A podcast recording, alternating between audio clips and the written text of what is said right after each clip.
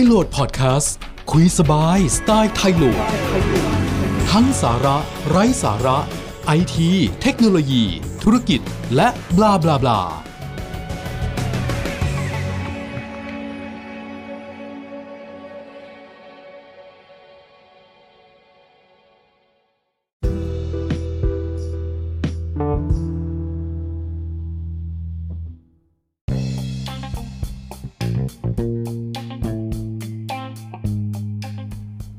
วิธีป้องกันไวรัสที่ดีที่สุด ไม่มีครับ ไวรัสเนี่ยเป็นปัญหายอดทิศเป็นปัญหาอมตะนิรันดร์การสำหรับคนที่ใช้คอมพิวเตอร์ และระบบ IT ทั้งหมดเนี่ยก็จะเจอปัญหาเรื่องเกี่ยวกับไวรัสนะครับ คนที่ใช้คอมมามากกว่า 5 ปี 10 ปี แทบทุกคนจะต้องเคยพบเคยเจอปัญหานี้ นะครับ ซึ่งก็ไม่มีทางป้องกันได้ร้อยเปอร์เซ็นต์นะครับ แต่เราก็ต้องป้องกันในตัวเราเอง ไม่ไปอยู่ในสภาวะที่สุ่มเสี่ยงนะครับ สิ่งแรกเลยที่ไวรัสยังนิยมใช้กันอยู่ก็คือเรื่องเกี่ยวกับการส่งอีเมลสแปมมาแล้วหลอกให้เราคลิกเข้าไป แล้วก็พอคลิกเข้าไปปุ๊บ มันจะวิ่งไปเว็บไซต์ แล้วพอเข้าไปในเว็บไซต์ปุ๊บ เราก็จะติดตัวไวรัสตัวนั้น ซึ่งวัตถุประสงค์ของไวรัสอาจจะมีหลากหลาย เช่น ประเภทที่เป็น adware adware ก็คือสมมุติว่าเครื่องคอมพิวเตอร์เข้าเราไปหลอกให้เราเข้าไปในใช้คอมพิวเตอร์เข้าไปในเว็บไซต์เว็บหนึ่งแล้วหลังจากนั้นจะมีโฆษณาเด้งในเครื่องคอมพิวเตอร์เราตลอด เรียก adware adware ก็คือ พอฝังตัวเข้ามาในเครื่องคอมพิวเตอร์เราได้แล้วหลอกให้เราลงโปรแกรมอะไรบางอย่าง เวลาที่เราเข้าเว็บ โดยที่เราไม่รู้ตัว สมัยนี้ก่อนเนี่ยยังต้องยังต้องมีคลิกโอเคบ้าง แต่สมัยนี้ไม่ต้องโอเค ไม่ต้องโอเคอะไรเลยติดได้เลยนะครับ ก็อันนี้อันนี้ก็ก็มีมีหลายครั้งที่เจอปัญหานี้แล้วก็ลบลบได้ค่อนข้างยากนะครับ คำถามคือมันมีอีเมลมาแล้ว แล้วแล้ว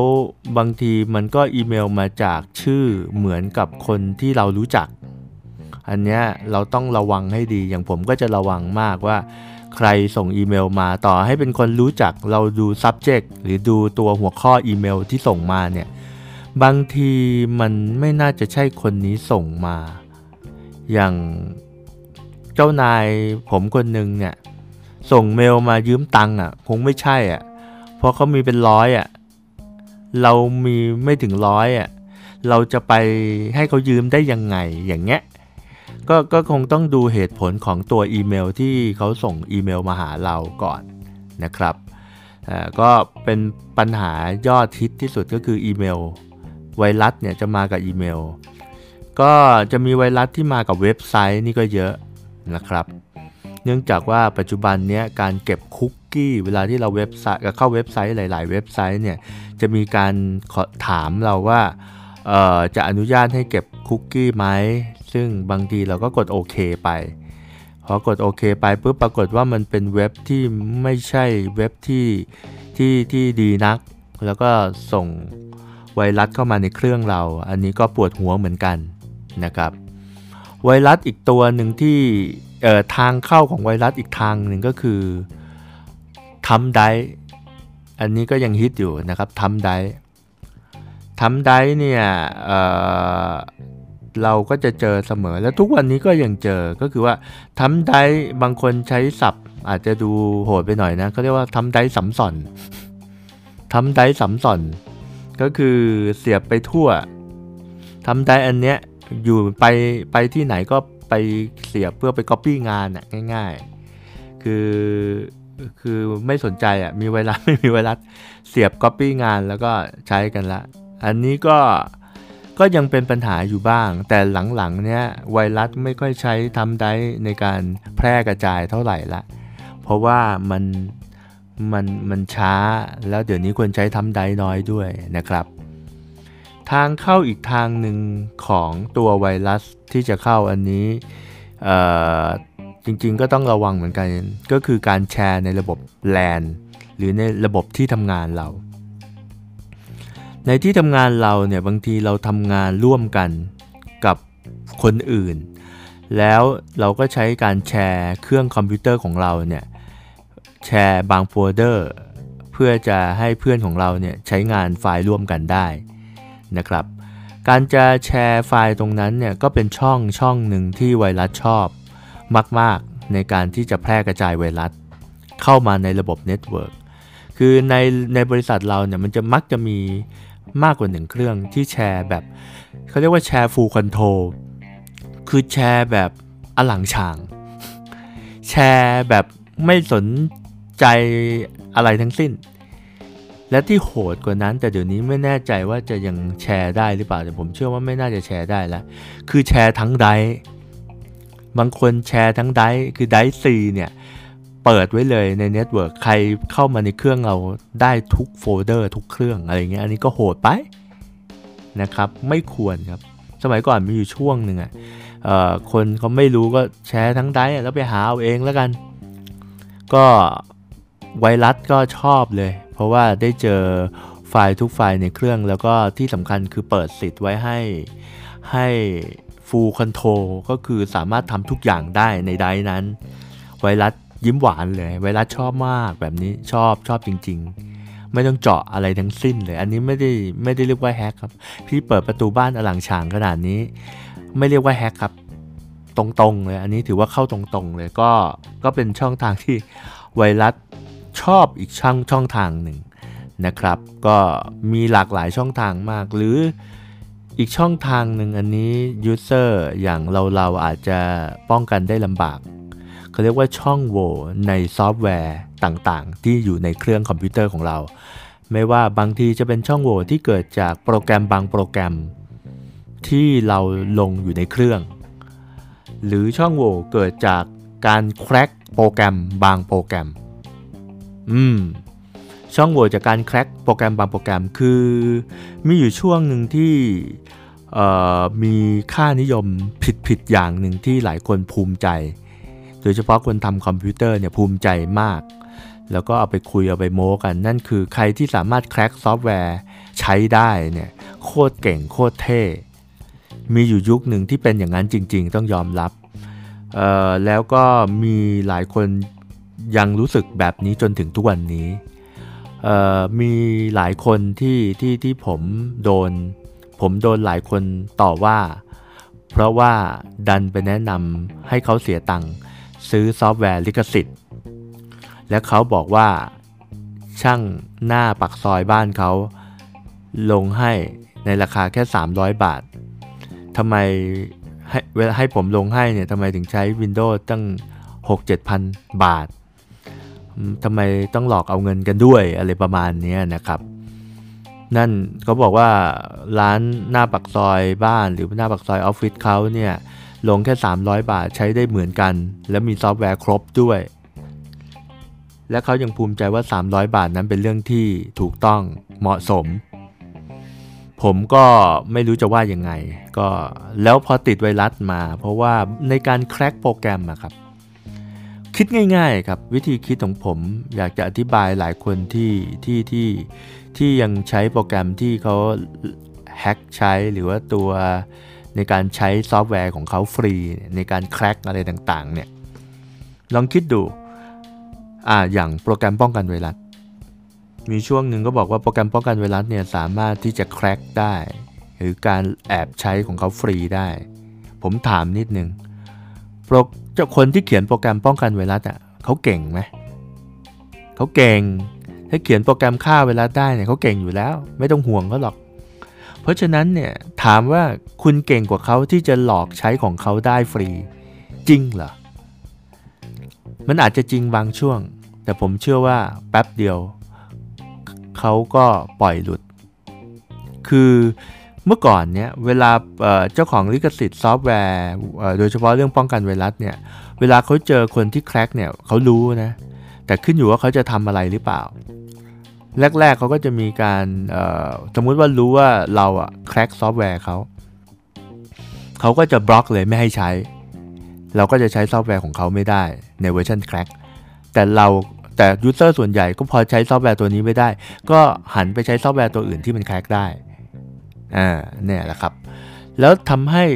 ความ popular ของตัวซอฟต์แวร์บางตัวมันลดลง อันนี้ก็เป็นส่วนหนึ่งนะครับ ก็เจ้าของซอฟต์แวร์หลาย ๆ เจ้าก็เลยเลือกที่จะไม่บล็อกละ แต่ว่าจะมีฟีเจอร์มาไม่ครบ หรือป้องกันไวรัสได้ไม่ดี เท่านั้นเอง ซึ่งถ้าติดไวรัสมาคุณโวยไม่ได้ อะไรอย่างเงี้ยนะครับ ซึ่งเจ้าของซอฟต์แวร์พวกนี้เขาเขียนซอฟต์แวร์ระดับโลกให้คนทั้งโลกใช้เนี่ย เขาคงไม่ยอมปล่อยให้เราใช้ของเขาได้ฟรีๆ ง่ายๆหรอก มันต้องมีอะไรบางอย่างที่แลกมาซึ่งเรามองไม่เห็น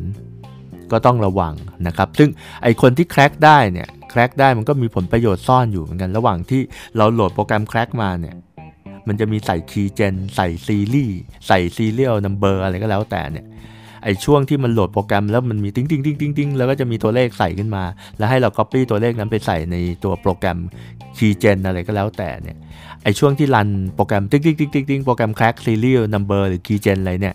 ไอช่วงนั้นแหละคือช่วงที่เรากำลังโหลดไวรัสเข้ามาในเครื่องเราครับ เป็นช่องทางที่ที่หวานหมูมากครับ เพราะว่าคนละเมิดลิขสิทธิ์ยังเยอะอยู่ แล้วก็การช่องนี้เหมาะที่สุด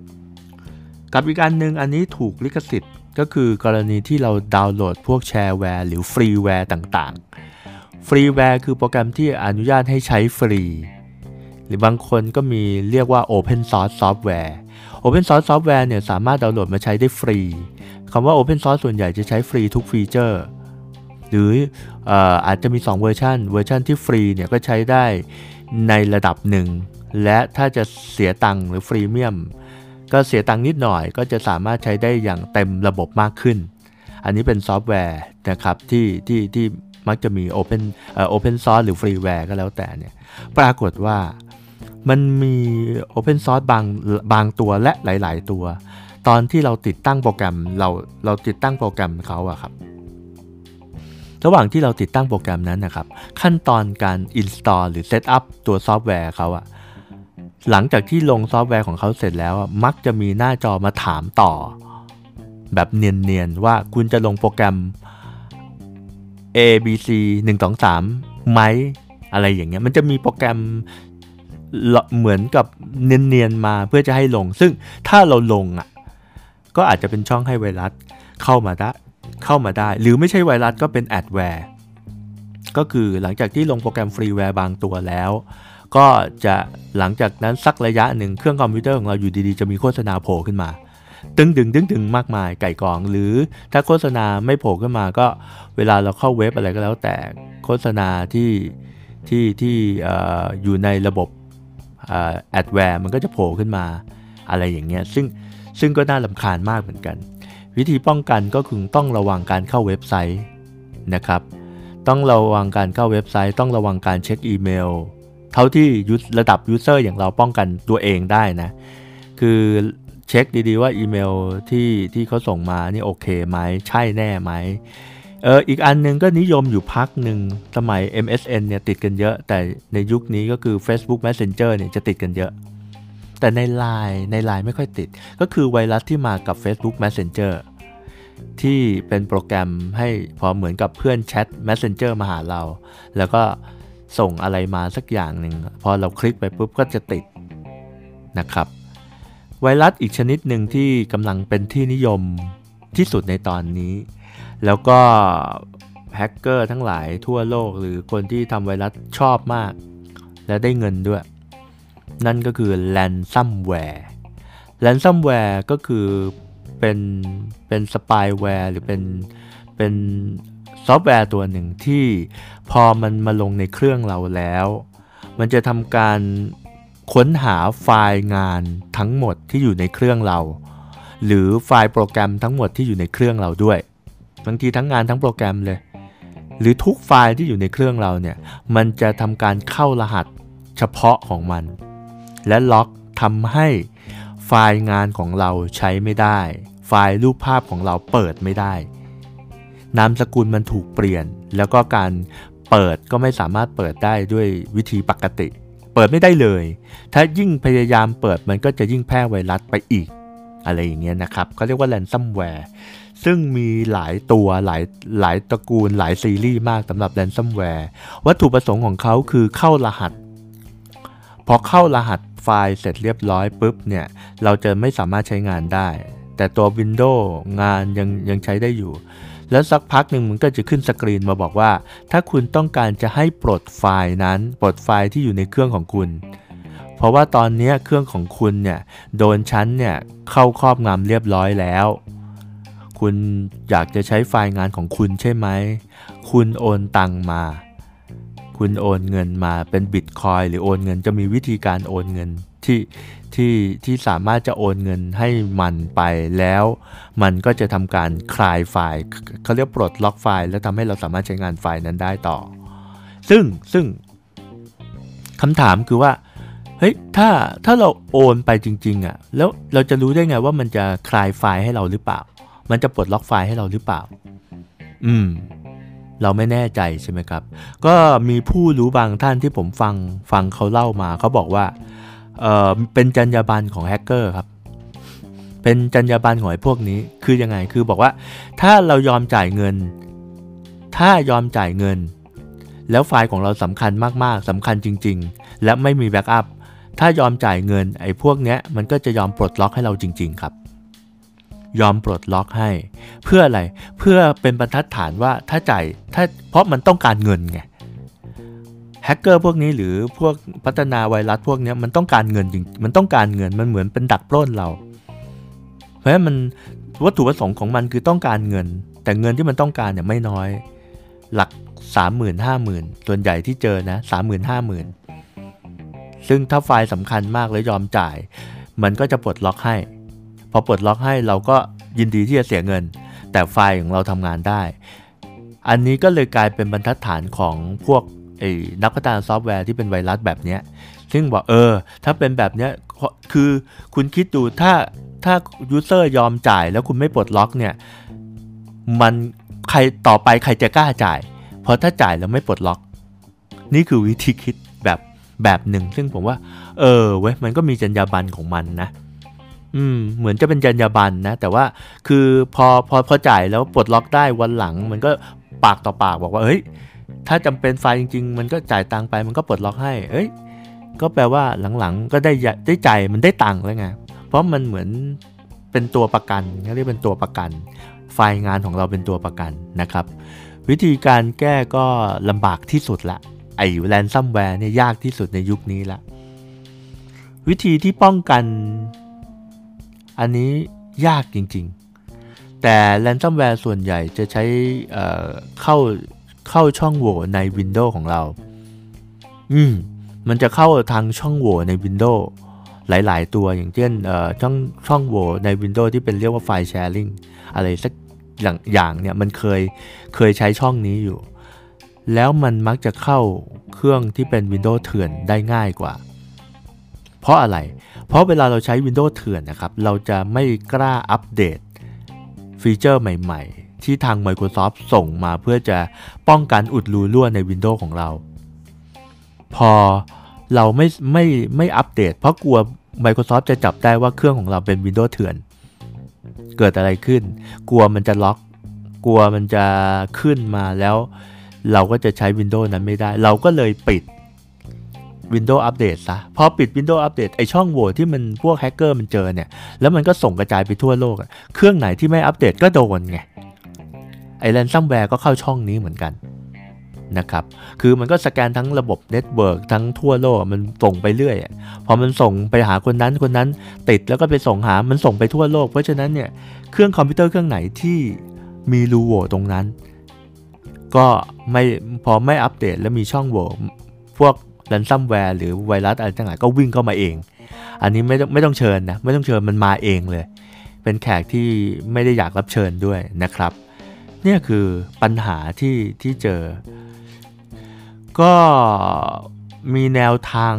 อยู่ประมาณ 3-4 แนวทางที่ที่จะลดผลกระทบที่เกิดจากการติดไวรัสประเภทนี้นะครับ มีอะไรบ้าง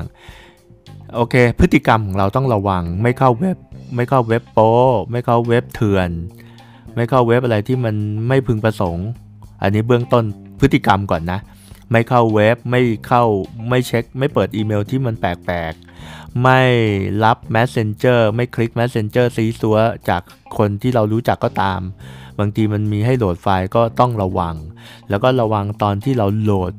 ลงโปรแกรมที่เป็น freeware หรือ Open Source บางทีมันมีโปรแกรมแฝงมาด้วย ต้องระวังต้องต้องอ่านดีๆ แล้วถ้าเกิดมันมีโปรแกรมอื่นนะครับเอออีกอันหนึ่งที่ไวรัสมันชอบเข้าแล้วมันมาแสบมากเลย คือเวลาเราเข้าเว็บบางเว็บไซต์มันจะมีโฆษณาเด้งขึ้นมาว่า เครื่องของคุณติดไวรัส 4,892 ตัว กรุณาคลิกแบนเนอร์นี้ด่วนเพื่อลงโปรแกรมป้องกันไวรัส แม่ปลอมตัวเป็นตำรวจนี่หว่า มันปลอมตัวเป็นตำรวจด้วย ซึ่งจริง ๆ มันน่ะคือผู้ร้าย แล้วก็มีเพื่อนพี่น้องหลายหลายคน ถามผม คลิกไปแล้ว ทำยังไง อันนี้ต้องแก้ยากแก้เหนื่อยเลยครับ คือมันปลอมตัวมันเป็นโปรแกรมป้องกันไวรัสนะครับ แล้วมันบอกว่าเครื่องของคุณมีไวรัสบานเลย แล้วหลอกให้คลิก อันนี้เออถ้าเจอแบบนี้อย่าคลิกโดยเด็ดขาดนะครับ มีล่าสุดมีอีกเคสหนึ่งเป็นพี่คนหนึ่งที่ทำงานอยู่ในแวดวงสื่อนะครับ ส่งหน้าจอมาปริ้นสกรีนหน้าจอมาใน Messenger ของผม และถามว่าออสอันนี้มันไวรัสหรือเปล่า มันหน้าจอนั้นคืออะไร หน้าจออีเมลครับ เป็นอีเมลที่เขียนชื่ออีเมลมาเหมือนกับเป็น iCloud Service ของ Apple ครับเขาคือปลอมอีเมลมาครับปลอมอีเมลเหมือนว่ามาจาก Apple มาจาก Adobe มาจากอะไรเงี้ยแล้วแล้วหลอกหรือมาจาก Gmail ปลอมมาครับ หลอกว่าตอนเนี้ย account ของคุณเนี่ยไม่ปลอดภัยกรุณาคลิกเข้าไป นี่คือความหมายที่แปลเป็นไทยแล้วนะ account ของคุณไม่ปลอดภัย กรุณาคลิกเข้าไปเพื่อไปเปลี่ยน password นั่นคือการหลอกเอา password ของเราครับ อืม คือมันปลอมมาเป็น Hotmailปลอมมาเป็น Gmail ปลอมมาเป็น YouTube เป็นอีเมลที่เหมือนส่งมาจากผู้ให้บริการพวกนี้ปลอมมาเป็น Facebook ส่งมาบอกว่า your account ของคุณเนี่ยกำลังจะถูกล็อกแล้วนะ คุณต้องรีบเข้าไป login โดยด่วน เพื่อจะได้แสดงสิทธิ์ของคุณ เฮ้ย พอเวลาเราไปดูในอีเมลจริง ๆอะ่ะเออไอ้ชื่ออีเมลมันไม่ใช่ มันคล้ายมาก มันมีตัว S เพิ่มมาตัวเดียว Facebook Google หรือ Gmail อะไรสักอย่างที่มันคล้ายมาก ซึ่ง อันนี้ต้องระวังอีเมลที่หลอกมา แล้วก็บางทีก็เป็นหลอกเป็นว่าเป็นอีเมลมาจากธนาคาร มาจากแบงก์โอ้โหภัยร้ายมันเยอะเหลือเกิน ใช่ครับต้องระวังตัวนะครับ ก็พอเปิดอีเมลนั้นขึ้นมาปุ๊บไวรัสก็ลงเครื่องspyware ransomware อะไรก็โผล่มาได้เหมือนกัน อีเมลนี่ก็น่ากลัว แต่ว่าอีเมลส่วนใหญ่วัตถุประสงค์ของอีเมลจะหลอกเอา password เรา หลอกเอา password เรา password อีเมลเรา ได้ password อีเมลแล้วทะลุทุก account ครับ ต้องระวังอย่างหนึ่ง อันนี้อันนี้อันนี้เป็นสถิติเลยนะครับคนส่วนใหญ่บนโลกอินเทอร์เน็ตมักจะใช้ password อีเมลเดียวเป็น password เนี้ยแล้วเวลาไปสมัครใช้บริการอื่นที่สมัครด้วยอีเมลเนี่ยมักจะใช้ password ตัวเดียวกันทั้งหมด อย่างเช่น คนบางคนอาจจะใช้ Gmail อยู่ แล้วมี อีเมลชื่อตืดชื่อของเรา at gmail.com และ password เป็นอันเนี้ยพอเราไปที่ Facebook เราไปลงทะเบียน Facebook แล้วเราก็ไปใช้ Gmail ของเราเนี่ยเพื่อสมัคร Facebook เสร็จแล้วก็ใส่ password ตัวเดียวกันที่ใช้กับ Gmail ซึ่งจริงๆ ควรจะใช้ password คนละตัว เป็น password ของ Facebook ไป แต่คนส่วนใหญ่ก็จะมักง่ายอะ password ที่เป็นอีเมลนี่แหละก็ใช้กับ Facebook ไปด้วย แล้ว password ที่เป็น อีเมลนี่แหละก็ไปใช้กับอันอื่นด้วย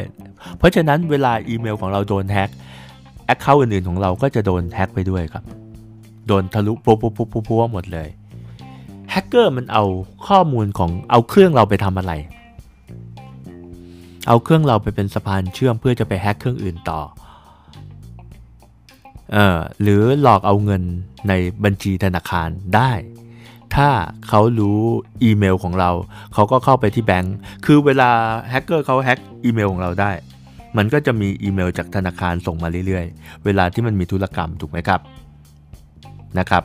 เสร็จแล้วเนี่ยปุ๊บถ้าเขาเจอว่าเราเป็นลูกค้าธนาคารไหน เขาก็ไปธนาคารนั้น แล้วก็ใส่ user password เดียวกันกับอีเมลไงปุ๊บมันก็จะทะลุเข้า โอเค อาจจะมีขั้นตอน OTP แต่ OTP บางคนก็จะ OTP ทางอีเมลก็มี ซึ่งมันก็จะมีเทคนิคอีก ถ้าได้เบอร์มือถือมาก็สามารถไปเอาซิมมาได้อีก คือมีโอกาสสูญเสียเงินได้นะครับ ก็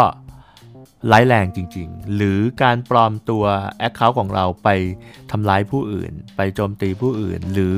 เอาเครื่องของเราเป็นซอมบี้ไปโจมตีระบบ network ที่มันต้องการ ก็ได้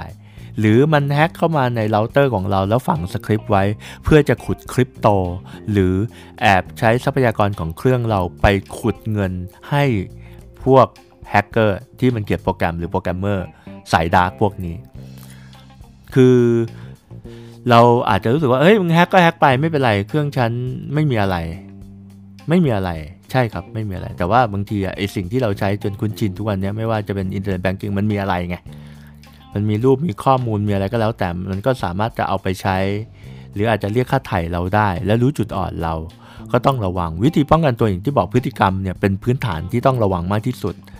นะครับ ก็ไม่เปิดเมลที่หรือต้องอ่านเมลดีๆ และไม่เข้าเว็บที่มันสุ่มเสี่ยงนะครับ อันหนึ่งที่น่าจะพอช่วยกันได้เยอะพอสมควรก็คือโปรแกรมป้องกันไวรัสที่มีลิขสิทธิ์ถูกต้องเน้นย้ำนะครับอย่าแคร็ก ถ้าแคร็กหลุดมาก็ช่วยไม่ได้เหมือนกัน แต่โปรแกรมป้องกันไวรัสไม่ใช่ล้วนแน่นหนาที่จะป้องกันทุกไวรัสทุกตัวในโลกได้นะครับ แต่มันช่วยกรองได้ในระดับ 70% 80%เวลาเข้าเว็บอะไรที่มันแปลกๆ ปลอมที่จะแอบเอา password เรา อะไรพวกนี้ถ้าเจอพวกเว็บพวกนี้โปรแกรมป้องกันไวรัสพอป้องกันได้ คอยบล็อกให้เราได้ เวลาเจอมีอีเมลที่มันแปลกประหลาด หรืออยู่ในระบบที่มันน่าจะเป็นไวรัสเนี่ยโอเค โปรแกรมป้องกันไวรัสบางตัวก็สามารถที่จะป้องกันไวรัสที่ส่งมาทางอีเมลได้นะครับก็ก็โปรแกรมป้องกันไวรัสลิขสิทธิ์ที่ถูกต้องเนี่ยก็พอจะช่วยป้องกันได้บ้าง นิดหน่อย ก็ประมาณ 60-70%บางทีเราก็มันก็ยังดีกว่านะครับ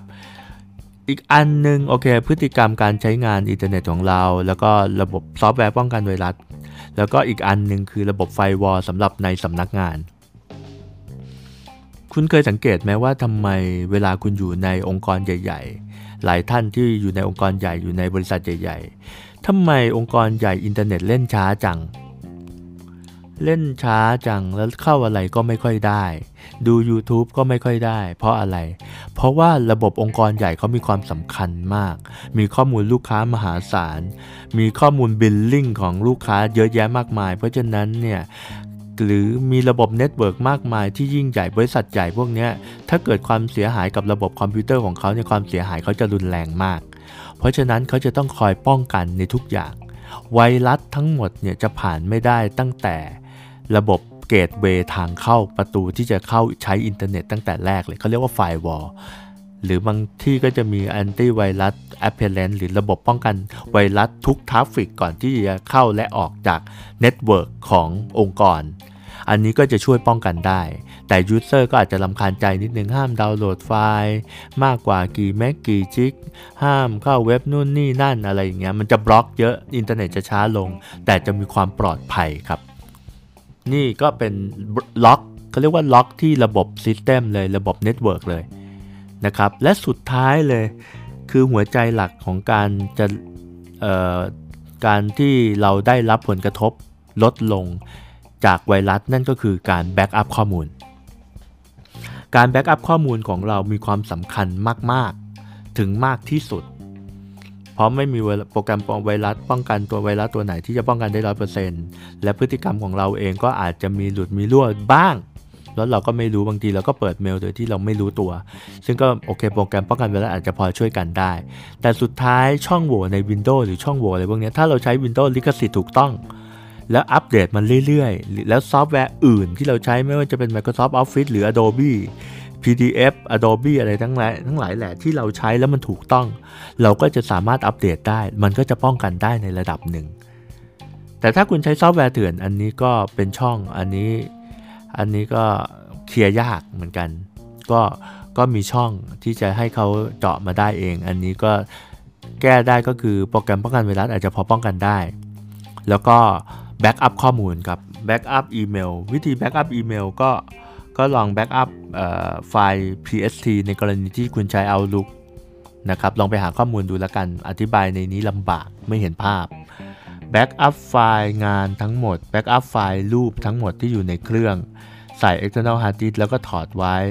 หรือในเซิร์ฟเวอร์ก็ต้องแบ็กอัพเสร็จแล้วก็แบ็กอัพทุกวันแบ็กอัพ database แบ็กอัพ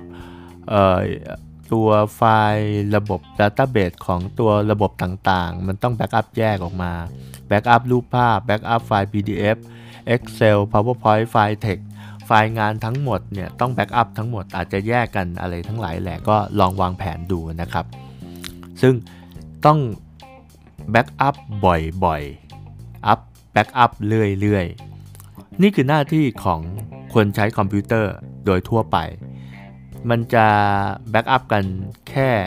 แรก ๆ ตอนที่มีกระแส หลังจากนั้นก็ขี้เกียจครับ ก็มีซอฟต์แวร์หลายตัวที่ใช้ระบบที่ว่า auto backupใน Windows ในเซิร์ฟเวอร์ทั้งหลายแหล่ก็มักจะมีตัว backup อัตโนมัติตั้งเวลาให้ระบบงานมัน backup เองอัตโนมัติได้ อาจจะ backup กลางดึกอะไรก็ว่ากันไปก็ ก็ช่วยได้แล้วแต่พอไฟล์มัน backup มาเสร็จแล้วเราต้อง Copy ไฟล์ที่มันแบ็กอัพเรียบร้อยแล้วเนี่ยใส่ไว้อีกที่หนึ่งเพื่อป้องกัน แล้วก็ศึกษาขั้นตอนการ recovery หรือการ restore ข้อมูลกลับมา ซึ่งกรณีโดนไวรัสบางทีเนี่ยโอเค Windows ลิขสิทธิ์ก็ reset ใหม่ปุ๊บ clear format ได้ปุ๊บแล้วก็เอาไฟล์งานที่อยู่ใน external hard disk กลับมาได้ แล้วก็ไล่ลงโปรแกรมลิขสิทธิ์ใหม่ก็ไม่น่ามีปัญหาอะไร นี่แหละ พิษร้ายพิษร้ายของตัวไวรัสเนี่ยคือมันทำให้เราสูญเสียเวลางานไปนานพอสมควรนะบางทีหมดเวลาเป็นครึ่งวันนะต่อให้เครื่องเร็วก็เถอะ แล้วไหนจะต้องมานั่งลงซอฟต์แวร์งานอีก เยอะแยะมากมาย ปวดหัวครับ เพราะฉะนั้นป้องกันดีที่สุดมันป้องกันอย่างที่ผมบอกไปแล้วแหละ แล้วก็แบ็กอัพเป็นเรื่องที่สำคัญนะครับ นี่ก็คือพิษภัยภัยร้ายของไวรัส ที่ทุกวันนี้มีจรรยาบรรณมากขึ้น ขอบคุณครับ